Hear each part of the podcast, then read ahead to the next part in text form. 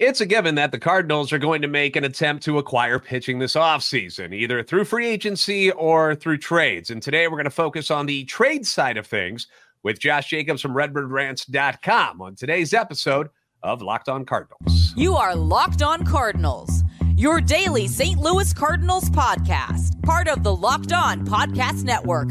Your team every day.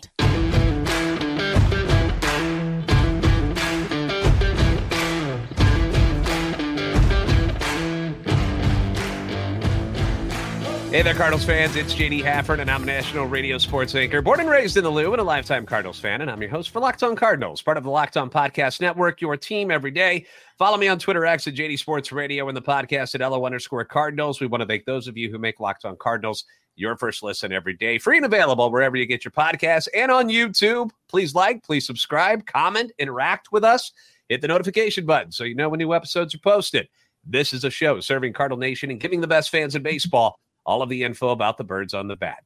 Today's episode brought to you by FanDuel. Make every moment more. Right now, new customers get $150 in bonus bets with any winning $5 money line bet. That's 150 bucks if your team wins. Visit fanduel.com slash locked on to get started.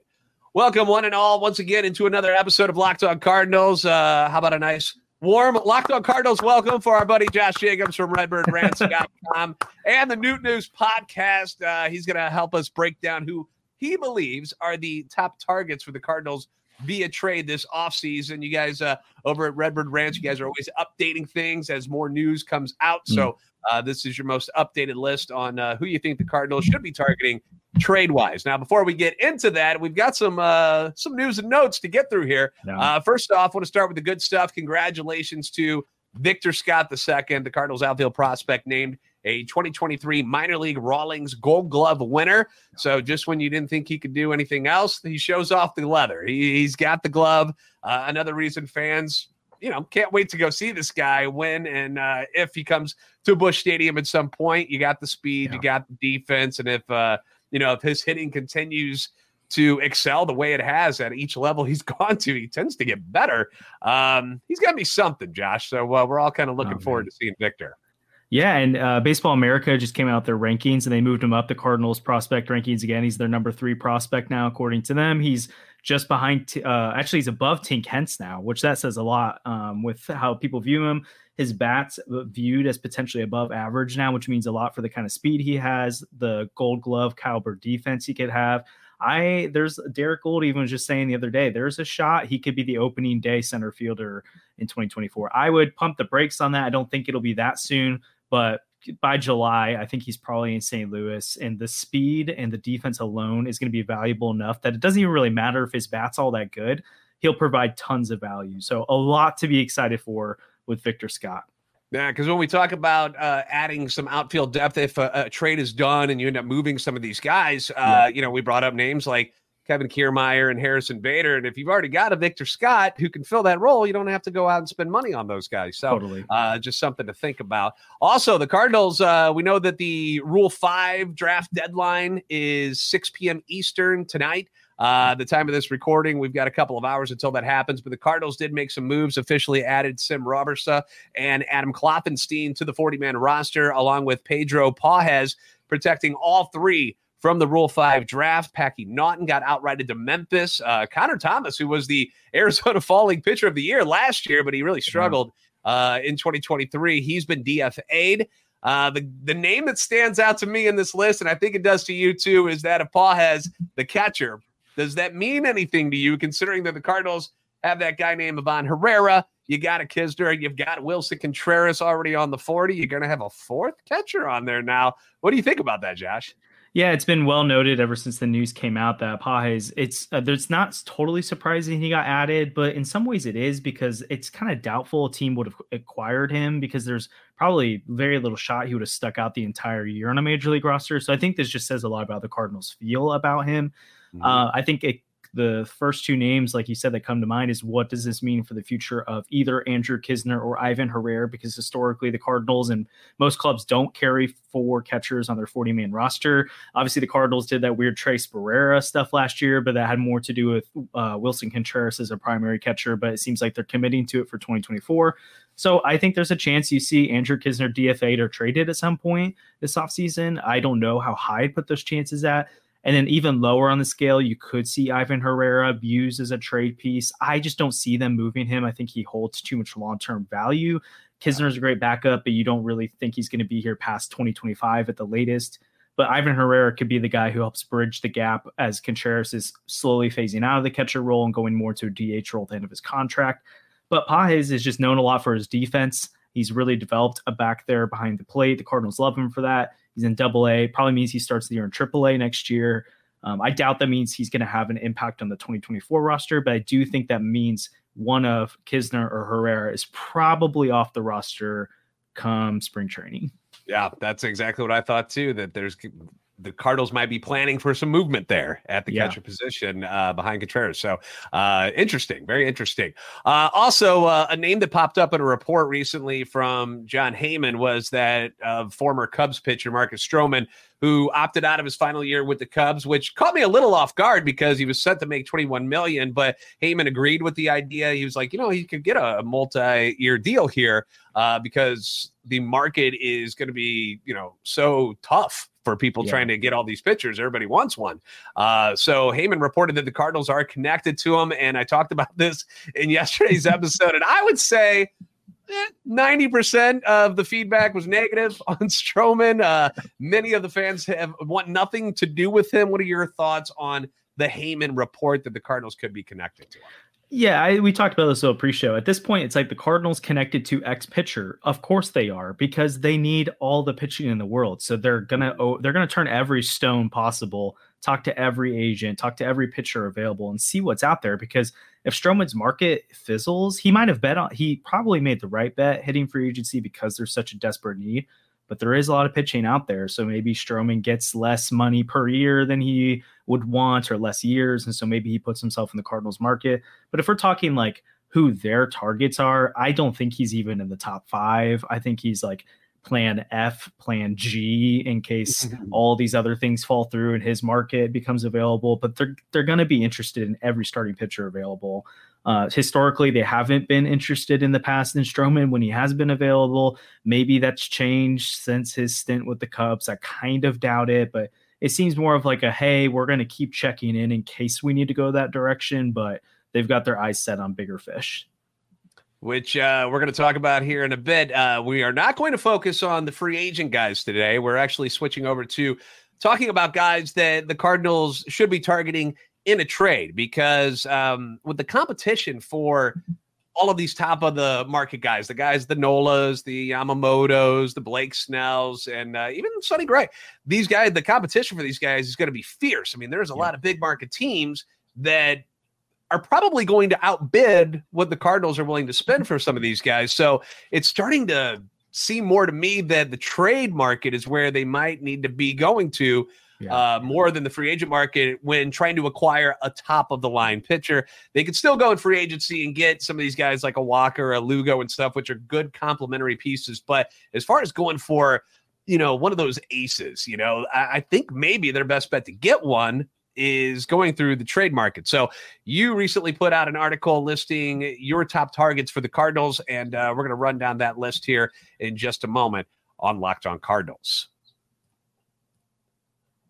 Score early this NFL season with FanDuel, America's number one sports book. Right now, new customers get $150 in bonus bets with any winning $5 moneyline bet. That's 150 bucks if your team wins. And if you've been thinking about joining FanDuel, really no better time to get in on the action here. The app is easy to use.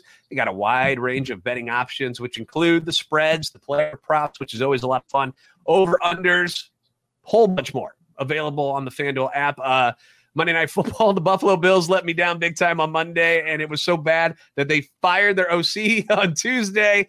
Uh, but we've got a new slate of games ready to roll beginning on Thursday when the Cincinnati Bengals, who got upset at home by the Texans, uh, go to Baltimore to battle the Ravens.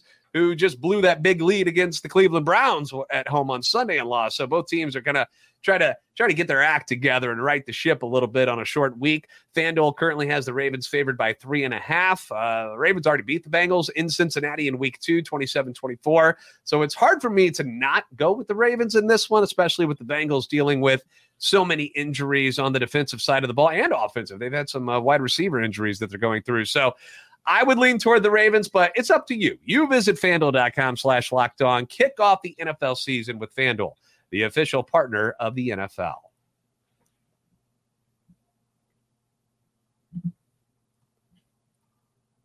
Once again, thank you for making Locked On Cardinals your first listen every day. Leave your comments for us on YouTube as well as on Twitter X anytime you want. Feedback always welcome and encouraged. You can follow Josh.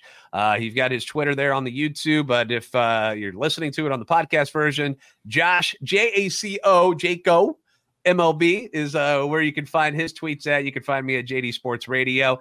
Uh, Josh coming to us from RedbirdRants.com and the Newton News Podcast. Uh, recent article you put out a bunch of them all the time. A lot of you guys do at, uh, at redbirdrants.com. So if you're ever in the need for some some reading about the Cardinals, they got you covered there. But you recently posted uh, your top trade targets for the Cardinals. Now you've got eight of them listed in the article, but due to time constraints here, uh, we're going to focus on those top five. So if you guys want the other of three, you got to click on the link, which I've got in the description for you and in the show notes to uh, read the whole article. And then, trust me, you're going to end up going down the rabbit hole of Cardinal rumors and stuff at the website.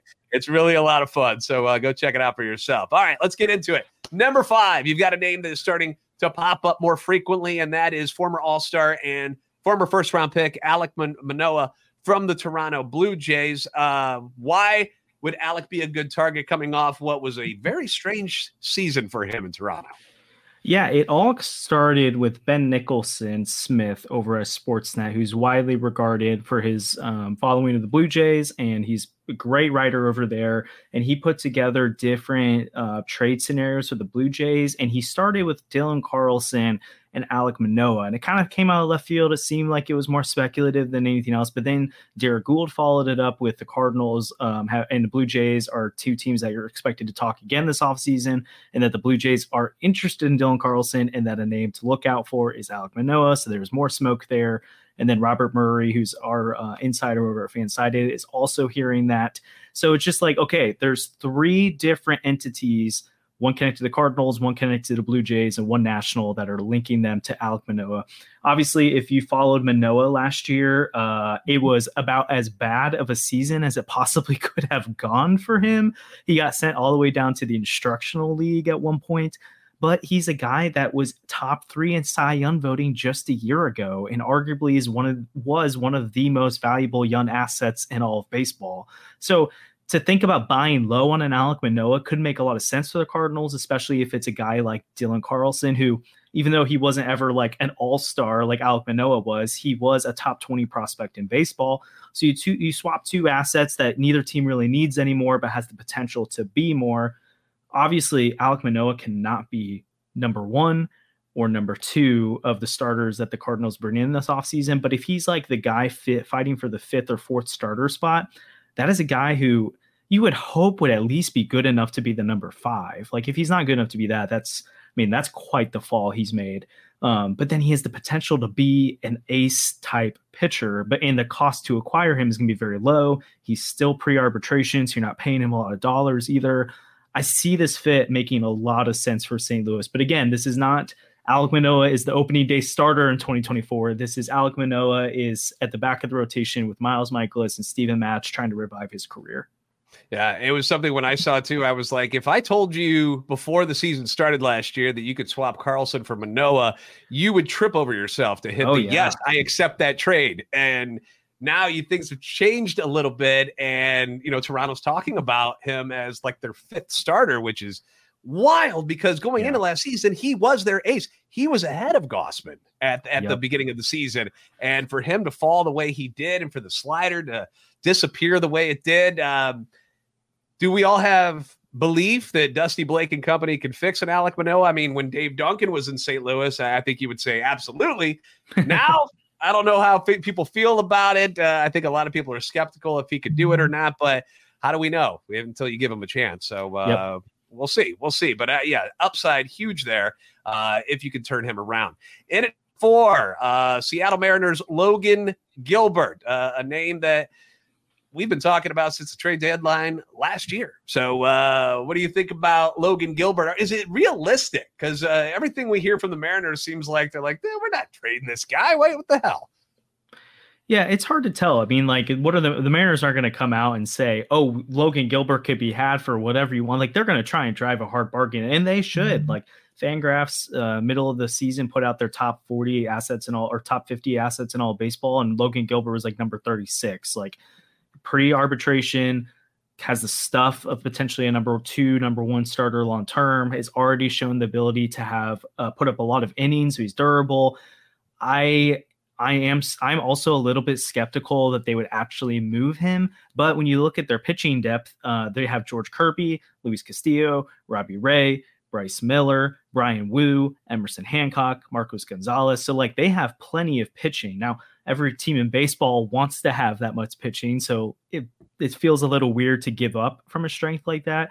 But they would do so knowing that they could probably get Nolan Gorman and other pieces for him, or they could get Brendan Donovan and Tommy Edman and other pieces for him. Like he's not going to come cheap. He'll be by far the most expensive pitcher to acquire on the trade market this year, which is why I personally wouldn't dive into those waters because I, I think he has the upside of a one or a number two, and that's what you have to pay for to get him. But I just don't think he's going to be a true ace in 2024.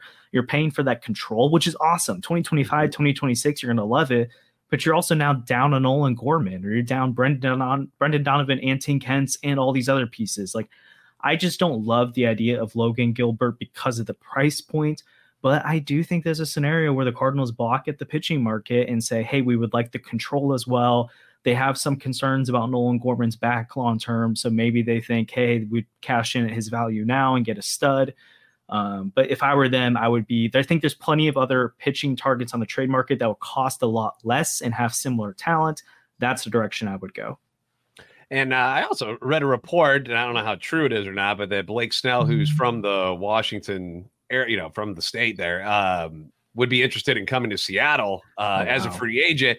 And if you pair him up with Luis Castillo, that makes you know everybody goes down a rung and in their in their depth there, and maybe Seattle is more apt to make a move if that happens. We don't know if it will be. They don't need to go get a Blake Snell, but I mean, yeah. the idea of them two together, it's got to be you got to be salivating at that if, if you're the Seattle Mariners to have that one-two punch at the top of your rotation. So uh, we'll wait and see. We'll see what uh, what, what comes to fruition there with the Mariners. Who uh, there's also rumors that they might be in the Ohtani market. That, has been floated out there as well. Yeah. So we don't really know what Seattle's doing just yet, but. Uh, we'll find out. It'll get. We'll get there. Uh, how about this one? There's here's a guy that in at number three on your list which again, you guys can uh, read at redbirdrant.com. I got the link in the description here. Um, Shane Bieber. Now, Shane Bieber, a couple of years ago during the COVID season, obviously had that dominant year. Uh, was the Triple Crown winner as a as a pitcher, and uh, since then he's been really good. But he's not a guy that I've totally been in love with. Like I just I just I don't know what it is. It's just a personal preference yeah. thing here, where I'm just kind of like. Eh, I don't know if I if I want him at what he might cost, but he is obviously a, a, target that should be looked at by the Cardinals. And you've got him in at number three. What can you tell us about Bieber and why would the Cardinals go after someone like him?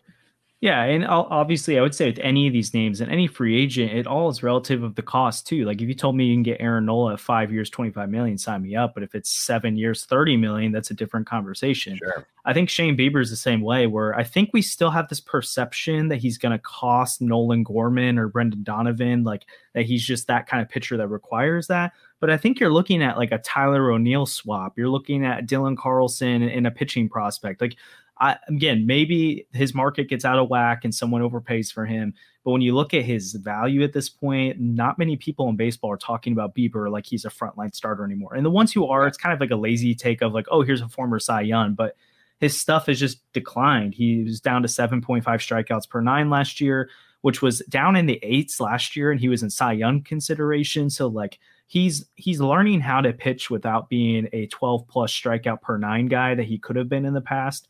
But it's still concerning. And he's going to come in around $12 million next year. So it's not cheap to have him on the roster, which is part of the reason the Guardians are going to want to move off of him, also capitalize on value. So assuming his market is more in the Alec Burleson, Dylan Carlson, or Tyler O'Neill is like the centerpiece plus maybe a little bit more. I think that's an excellent like value play because I wouldn't feel great about him as my number two starter, but I don't hate the idea of it. It's Ooh. not like the worst thing in the world. I would love him as a number three starter. And I think there's a scenario where they could sign Sonny Gray, they could trade for Shane Bieber, and then they could trade for Dylan Cease or whoever else and get that ace. I think you could fit him in if you're creative as a number three or a low end number two option. But again, if it if it does require like a top prospect or Nolan Gorman or something, then I'm completely out. Like hanging up the phone. No, thank you. I'm out on Shane Bieber. Yeah, I mean eh, that's true. Like if if the if the return is only something like an O'Neill and you know a lower pitching prospect of some sort, like maybe even like a McGreevy, something yeah. where in that vicinity. Yeah, I think you signed me up on that one. I, yeah. I just it just I, I, think maybe I'm under the uh, assumption as well that he's worth more, that Cleveland's going to ask more than maybe what he's worth these days. And um, you know, maybe that's the case. Maybe it's not. Maybe they're like, you know what, we're ready to move on too. So it, it's a possibility. But think, yeah, if it's if it's something like O'Neill, then yeah, give it to me. I think what could play in the Cardinals' favor in this is that it's a super weak free agent market with the hitters. That yes. like it, it, you may have to overpay to get a pitcher. But then on the free agent market, there's not many teams that can offer better bats than the Cardinals have. So I think if the Guardians are like, give me Nolan Gorman, they're like, uh, thank you, but I'm going to go after Dylan Cease instead, or yes. I'm going to go after Logan Gilbert instead. And I think other teams are going to do the same thing, which should bring Bieber, Bieber's price down. I would be genuinely shocked if anyone paid that much in draft or uh, trade capital to get a Shane Bieber, but crazy things happen sometimes. So who knows? Yeah. All right. Well, uh, those are your five, four, and three. The top two we are set to unveil from uh, Josh Jacobs' list at redbirdrants.com. We'll do that next for you on Locked On Cardinals.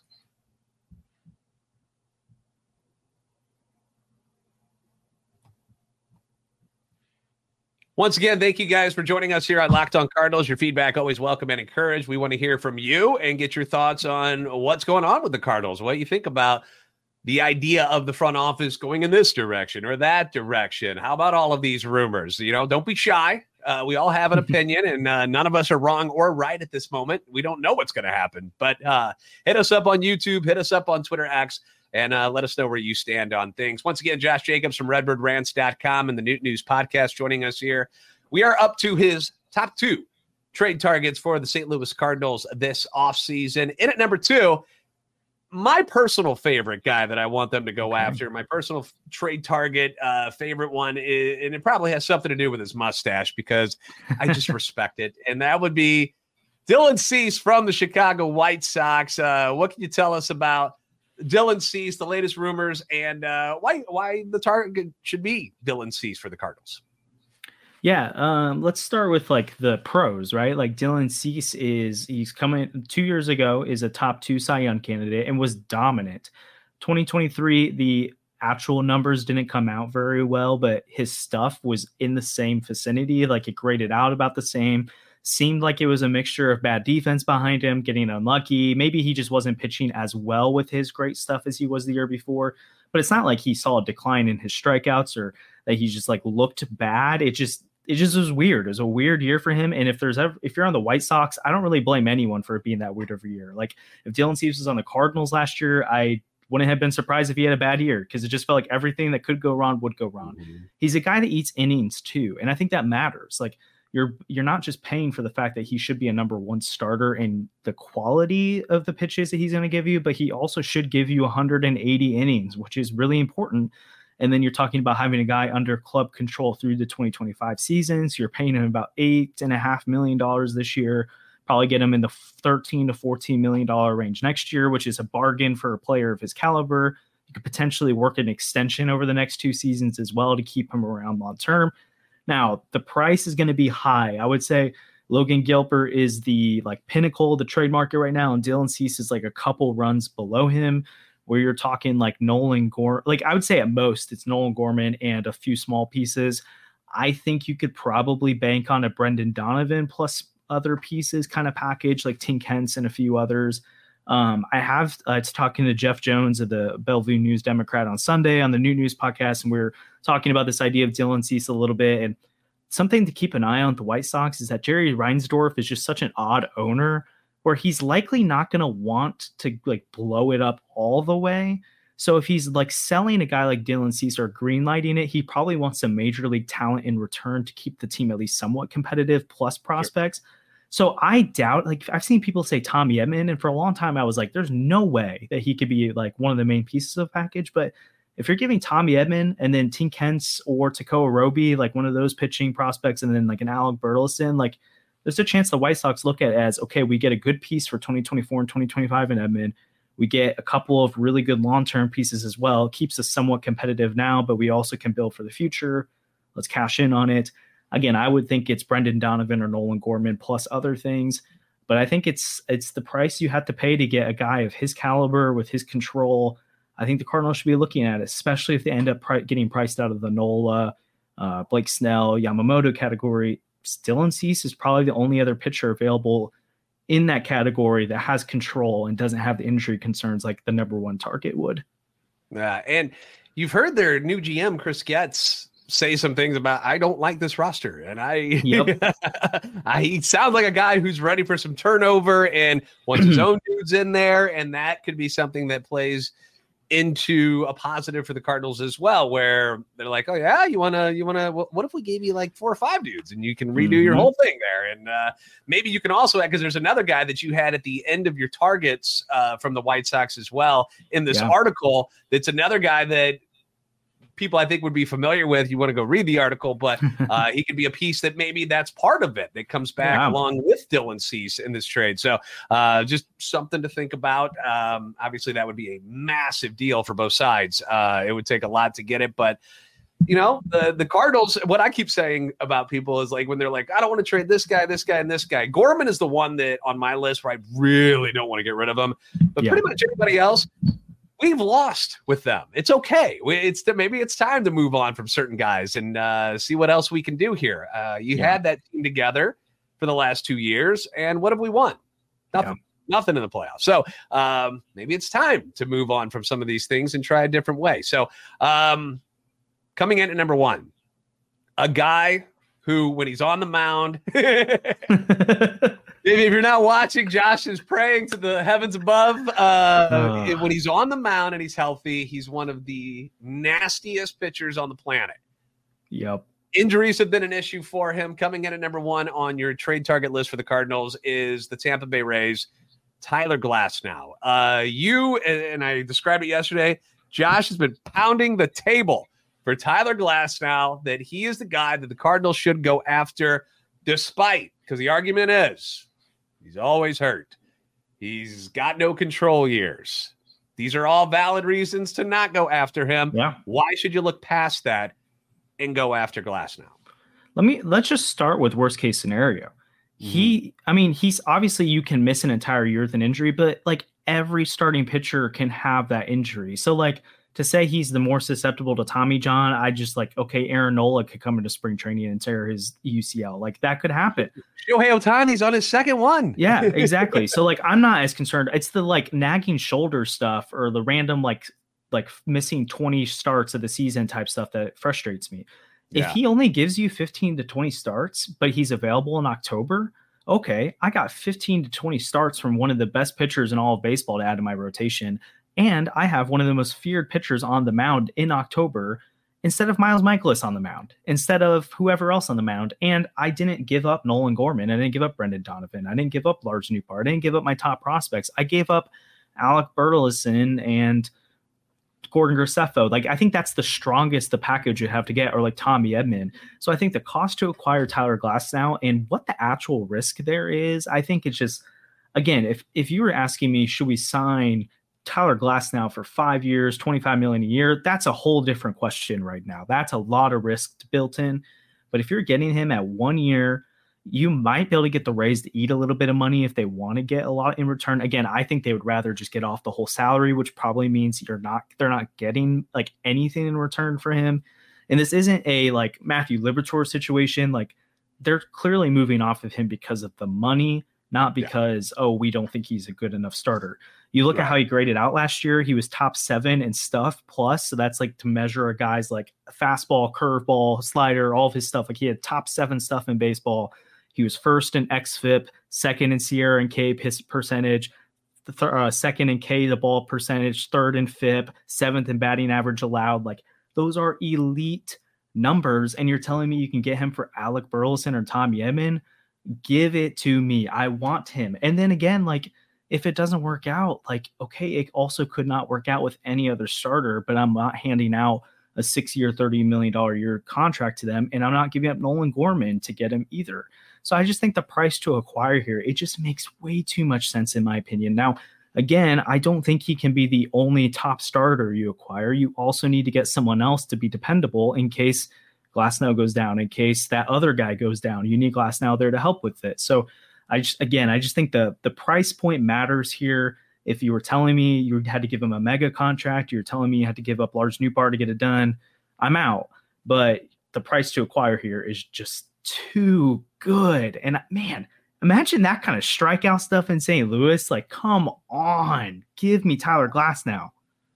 And another thing that you brought up in your article was that um, at the end of the season, you throw him a qualifying offer. Yes. He accepts. Okay. If he doesn't, you're getting a draft pick back, which yep. is something that teams value very greatly these days, you know, and uh, it's totally. it's one of the reasons why some of these free agent guys that are out there, some teams might be a little hesitant to go in because of the fact that they're going to have to give up one of those big draft picks. So um, that is something that you would have in your corner if you're the Cardinals, where if things go a little bit different, you, you can still you can get out from under it and get something in return. You know, yes. so uh, that that's a plus as well. So um, I like Glasnow as well. I'm also somebody who is like, look, if you're if you can go into the season with a, a Glasnow and then you can sign a Gray and get like a Lugo, like wow, like you're you're setting yourself up nicely. I even went the other mile. I was like, let's pretend that we can sign a Blake Snell and get a Glasnow. and then you just go Kenta Maeda or somebody as your as your third guy, somebody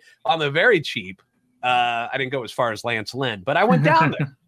And uh, yeah. I was like, even then, think about that for a moment. I was like, these are some of the options that could happen. Realistically, would something like that happen? Probably not, but we'll see. We'll see yeah. what happens. And you know, I just think know. it it's interesting because like you come into this offseason and what's been the complaint about the Cardinals pitching for so long is they just don't have dominant guys. They don't have a guy you feel confident in going up in game one of the NLDS, NLCS against someone else. Now, yeah. Obviously, there are free agents available like that, but then I can't even find I can't find anyone that universally loves any pitcher other than Yamamoto. Right. There's people who don't like Noel. There's people who don't like Snell. There's people who don't like Montgomery. X, Y, and Z.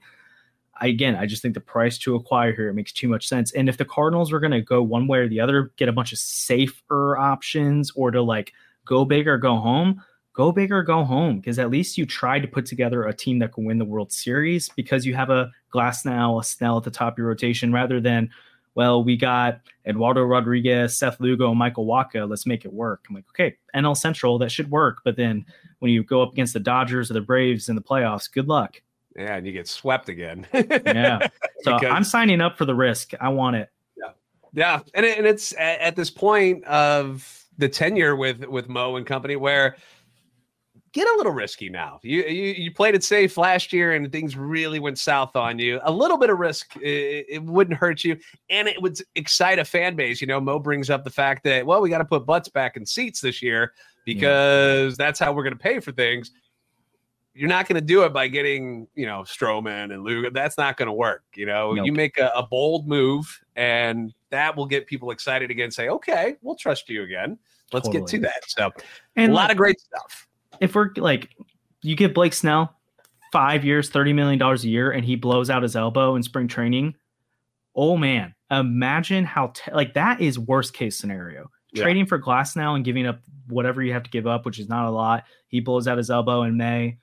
Okay, like, it's frustrating, but they can move on. You can't move on from giving a guy almost two hundred million dollars a year, and they're now a liability. So imagine being under here. the imagine being the Yankees under the Rodon Exactly. Right where last year, that's who I was looking at. I was like, oh, I kind of like him or whatever. If that had happened, now they're stuck with him for six exactly. more years. And who knows if he's going to be healthy ever again. Like it's kind of a mess where this is giving you, and it's something that the Cardinals have been good at over the years is two, three year contract kind of guys, they're usually pretty good at. It's when they try to extend a little bit is when things get a little wonky for them.